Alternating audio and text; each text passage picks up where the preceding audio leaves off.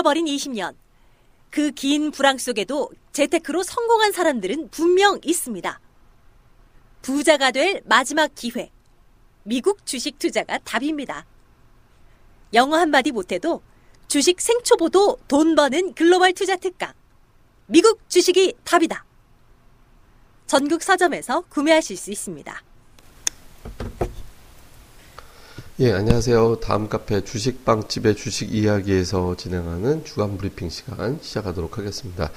아, 뭐, 무슨 광고 하나가 들어왔죠?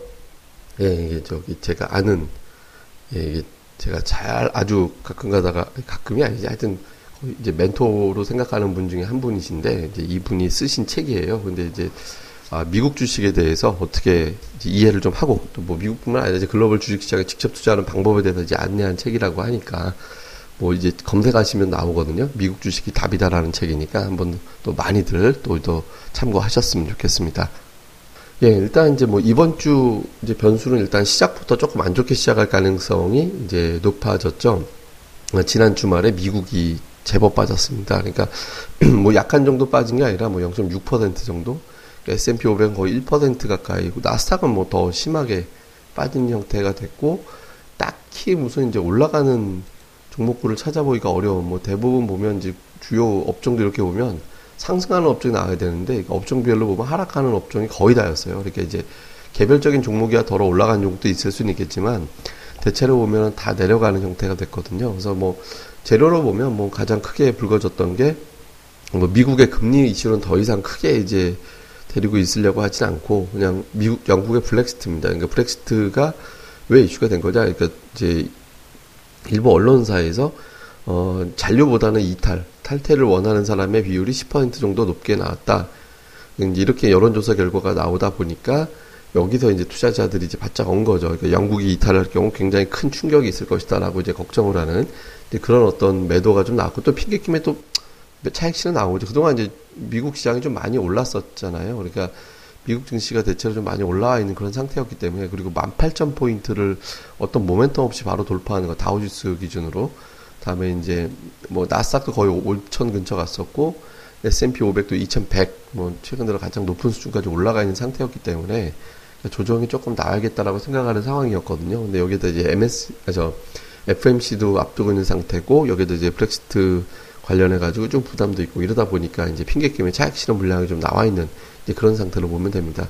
아, 근데 이게 브렉시트 관련해서는 제가 한번 자세히 한번 분석을 해드릴게요. 조만간 좀 자세히 한번 분석을 해드리겠는데 사실 조금 과장된 측면도 있습니다. 그러니까 이제 우리가 뭐 브렉시트하고 이제 연결을 해가지고 아유 그리스가 나간다고 했을 때 저렇게 난리가 난리가 났었는데 영국은 오죽할까 이런 생각을 하는데 약간 성격이 좀 다릅니다. 그러니까 그렉시트 때 문제가 됐던 건 그리스가 만약에 탈퇴한다고 했을 때 문제가 되는 건 그리스에 빌려준 돈을 떼이게 되잖아요.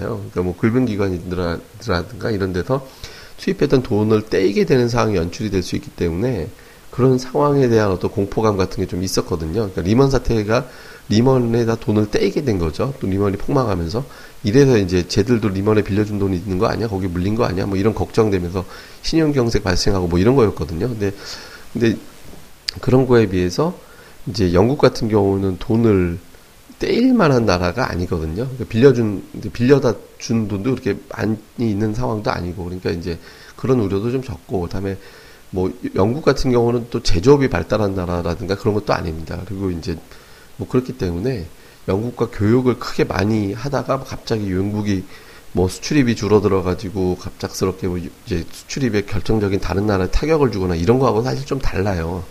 예, 그렇기 때문에 실질적인 어떤 파장력이 그렇게 클까라고 이제 본다라면 그렇지는 않거든요. 근데 다만 이거 자체가 주는 어떤 특유의 불확실성, 다른 나라도 따라 나가면 어떡하지? 그리고 이제 어쨌든 영국이 전 세계 어떤 금융 자산을 또 많이 보유하고 있는 나라이기 때문에 다른 나라에 투자했던 주식이라든가 채권이라든가 이런 것들이 빠져나가게 될 때 그 파장이 어떨까 이런 거에 대한 고민은 좀 할 수밖에 없거든요. 그러니까 이제 여기에 대한 어떤 부담이 좀 있으니까 또 어떻게 될지 모르니까 여기에 따라서 이제 시장의 변동성이 나오는 거죠. 근데 사실 뭐 영국 나가면 파운드화가 폭망할 텐데 그러니까 당장은 뭐 나중에 다시 위상을 찾겠지만 근데 폭락 폭락한다라는 거는 기축통화로서 지위가 잃는 거기 때문에 영국 입장에서도 그렇게 썩 좋은 결정은 아닙니다. 근데 이제 다만 이제 유로존에 속해 아 유, 유럽 연합에 속해 있다 보니까 뭐 정치적 겨, 또는 경제적 결정을 할 때 영국의 자신들의 목소리나 자신들의 이익을 갖다가 이제 크게 내지 못하고 또 쓸데없이 분담금은 내야 되고 이런 것들이 좀 불편하니까 영국이 그러는 거죠. 그러니까 어쨌든 영국 입장에서는 이제 어떤 게 이익인지는 뭐 제가 이제 영국 사람이 아니고 이제 우리도 영국 사람이 아니기 때문에 그, 그건 이제 우리 판단하기는 어렵습니다. 근데 다만 이제 이 재료는 어쨌든 뭐 뭐 실질 여부를 떠나가지고 시장을 좀 귀찮게 할 수밖에 없는 그런 재료니까 이 부분 때문에 시장이 좀 귀, 이제 버거워지는 그런 상황이 생길 수는 있을 것 같다라고 보시면 되죠. 제가 이제 올해 아마 장기적인 시장 설명회 들을 때 이런 말씀드렸어요. 6월 초까지는 시장이 올라가도 6월 중순 넘어가면 여기에다가 중순까지 우리나라 펀드 결산 매물 도 나오거든요. 기관들이 자금이 유입되거나 말거나 그런 매도가 좀 나오는 경우가 많았습니다. 그러니까 시장이 좀 고전을 하게 돼요. 근데 저는 그래서 6월 초에 고점을 2020으로 봤거든요. 근데 2020을 넘어서 그 이상까지 치고 나가길래 어 이거 뭐지 뭐 했었는데 어쨌든 이제 조금 시장이 좀 버거워하는 위치로 왔습니다. 근데 그렇다고 해서 뭐 시장이 일방적으로 두들겨 맞거나 막 대세가 여기서부터 뭐 크게 뭐 확 빠지거나 이제 그러지도 않을 거예요. 그러니까 지난주 한국 관련 펀드 쪽에 자금이 유입됐음에도 불구하고 아 저 저 이탈했음에도 불구하고 우리 주식 시장에서는 주식을 샀잖아요. 예, 주식을 샀고 여기에다가 이제 하나가 더 있는데 또 하나는 뭐냐면 외국인들이 주식을 사는 이유가 있습니다. 그러니까 과거 통계를 보면 과거의 어떤 데이터를 보면 저도 이제 지난 주말에 이제 좀 뒤져보다가 이제 보게 된 건데 외국인들의 우리나라 주식을 갖다 매수하고 매도하는데 어떤 변화를 주는 가장 큰 이유는 수출입의 변화였거든요. 근데 지금 수출입이 이제 수출 참 수출의 변화가 수출이 늘어나기 시작하는 추세로 바뀌었잖아요. 그러니까 우리나라는 수출을 하는 기업들의 시가총액이 높거든요. 근데 수출이 이제 돌아서기 시작했기 때문에 이런 걸 놓고 본다라면 이제 외국인들의 매수 기조가 쉽게 꺾이지는 않을 것 같다. 그리고 금리하고 비교를 해봐도 금리를 내리면 그 순간에는 시장이 빠져요. 근데 금리 인하가 마무리가 되는 시점이 되면 증시가 올라갔거든요. 그러니까 그런 어떤 흐름도 지금 과거에 좀 있었습니다. 그러니까 이게 왜 그러냐면 금리를 내릴 때는 경기가 나쁘니까 금리를 내리는 건데 금리 인하가 멈췄다라는 거는 뭐냐면 금리를 딱 내리다가 더 이상 떨어지지 않는 수준까지 멈췄다. 그러니까 추가적으로 더 금리 인하할 필요가 없다라고 한다면 그걸로 이제 경기 하강은 어느 정도 이제 막을 수 있다라고 시장에선 판단을 하는 거죠. 실제로 그렇게 되는 거 여부하고 떠나서. 근데 지금 금리 인하를 한 번은 더 내릴 수는 있을 것 같아요. 근데 그 내려봐야 이제 한 번이거든요. 그러니까 거의 마무리 수준으로 갔다라고 보면 요 징크스 과거의 어떤 금리 인하가 마무리가 될 시점에서 증시가 올라갔던 그런 흐름하고도 맞물려 가지고 이번에 좀 반응할 가능성도 높다라고 저는 보거든요. 그러니까 결국에는 뭐 이런 것들이 좀 하락할 때 속도 제어를 좀 해줄 거니까 시장에 대해서 지나치게 이제 공포감을 가질 필요는 사실은 없습니다. 그리고 제가 이제 좀 시장이 쉬는 게 낫다. 너무 좀 불규칙하게 삼성전자 혼자 막 이렇게 올라오면서 시장의 질이 좀 많이 이상해졌거든요. 그러니까 근데 이제 지난주에 지수는 똘똘하지 못했는데 코스닥이든 거래소든 보면 상승 종목수가 더 많았거든요. 거래소 같은 경우는 하, 지수는 마이너스였는데 상승 종목수가 한 80개 많았고 코스닥도 강보합밖에 안 됐지만 상승 종목수가 한 200개 정도 많았거든요. 그러니까 이게 이제 대형주들 중심의 어떤 흐름이 나오다가 중성주 쪽으로 조금 넘어가는 어떤 흐름이 좀 다시 반전되는 이러면서 이제 다시 또 대형주로도 가고 왔다 갔다 하면서 이제 주고받는 형태로 시장이 좀 움직일 수 있는 계기가 되거든요. 그러니까 지금 시장 상황에 대해서 지나치게 뭐 걱정하지 말고 그렇다고 멀쩡하게 뭐 괜찮다는 장은 아닙니다. 뭐 MSCI 지수 변수 있죠. FMC도 옐런이 무슨 말을 하느냐에 따라서 또 달라지죠.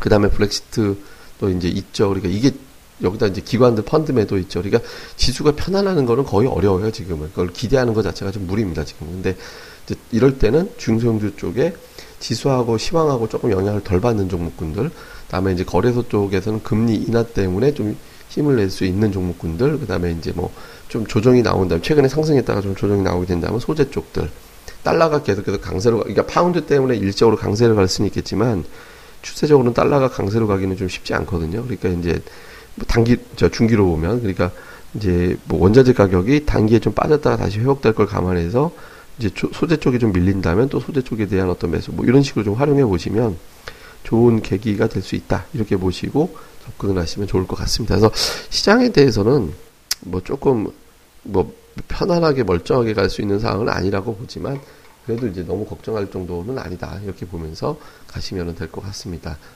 예, 그래서 뭐 큰 줄거리로는 이번 주 시장은 만만치 않을 것 같다. 이제 뭐 외국인 투자자들의 뭐 변심이 갑자기 나올지도 모르는 그런 뭐좀 이슈도 좀 있을 거고 그러니까 이제 뭐 지난 주말에 이제 수매도로 끝났잖아요. 풋옵션도 매수했고 선물은 샀지만 약간 그렇지만 뭐 시장이 제가 이제 계속 좀 뭐 오버하는 것 같다, 오버하는 것 같다라고 말씀드렸듯이 오버하는 거는 좀 덜어내면 되거든요. 그러니까 2000이라는 지표 지수에 대해서 너무 의미 두지 마시고, 그러니까 2000이 지지돼서 다시 멀쩡하게 올라갈 수도 있는 거고 깰 수도 있어요. 근데 이제 지금 시장은 그냥 일정이 지나가면 되는 재료가 있고 여기서 무너지면 큰일 나는 재료가 있습니다. 그러니까 경기라는 게 무너진다라는 식의 재료가 됐을 때는 시장이 크게 문제가 되는데 일정만 보내면 되는 것. 그러니까 결과물을 우리가 예상하고 있어서 그걸 갖다가 이제 우리가 알고 있는 일정만 보내면 되는 재료들은 사실 별거 아니거든요. 그러니까 이제 그런 거에 대해서는 이제 조금 시장과 무관한 어떤 종목들로 포트 비중을 높여놓거나 아니면 약간 현금 비중 만들어 놓고 손하게 지나갈 때까지 기다리거나 뭐 그러니까 아니면 변동성 지나갈 때까지 기다리거나 그 정도로만 하시면 되니까 그런 내용들 잘 살펴보시면 될 것 같습니다. 예, 그리고 이제 이런 자세한 내용은 저희 카페 다음에 있습니다. 그러니까 다음에 있는 주식빵집의 주식 이야기. 예, 다음 카페 주식빵집의 주식 이야기에서 오시면 되니까 여기서 또 많이들 포털 다음에서 주식빵집 검색하시면 됩니다. 많이들 오셔서 또 내용들 담아 가셨으면 좋겠습니다. 예, 그리고 제가 이제 주중에 가급적이면 블랙시트 특집 방송 녹음을 좀 한번 할 테니까 또 그 방송 또 이제 나가게 되면 또 많은 청취 부탁드리겠습니다. 예, 그러면 또 잘 보내시고요. 저희는 또 다음 시간에 뵙겠습니다. 감사합니다.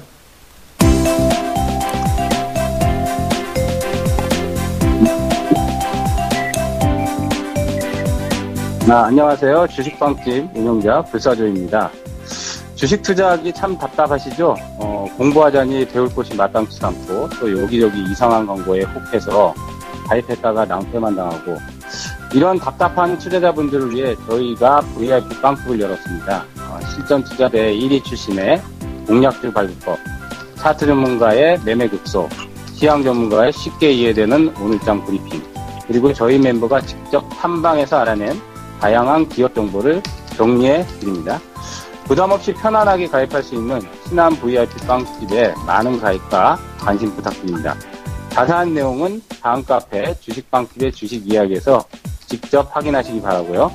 문의 전화는 010-3043-0909 0909입니다. 010-3043-09없다. 네, 두 번 기획해 주세요. 네, 감사합니다.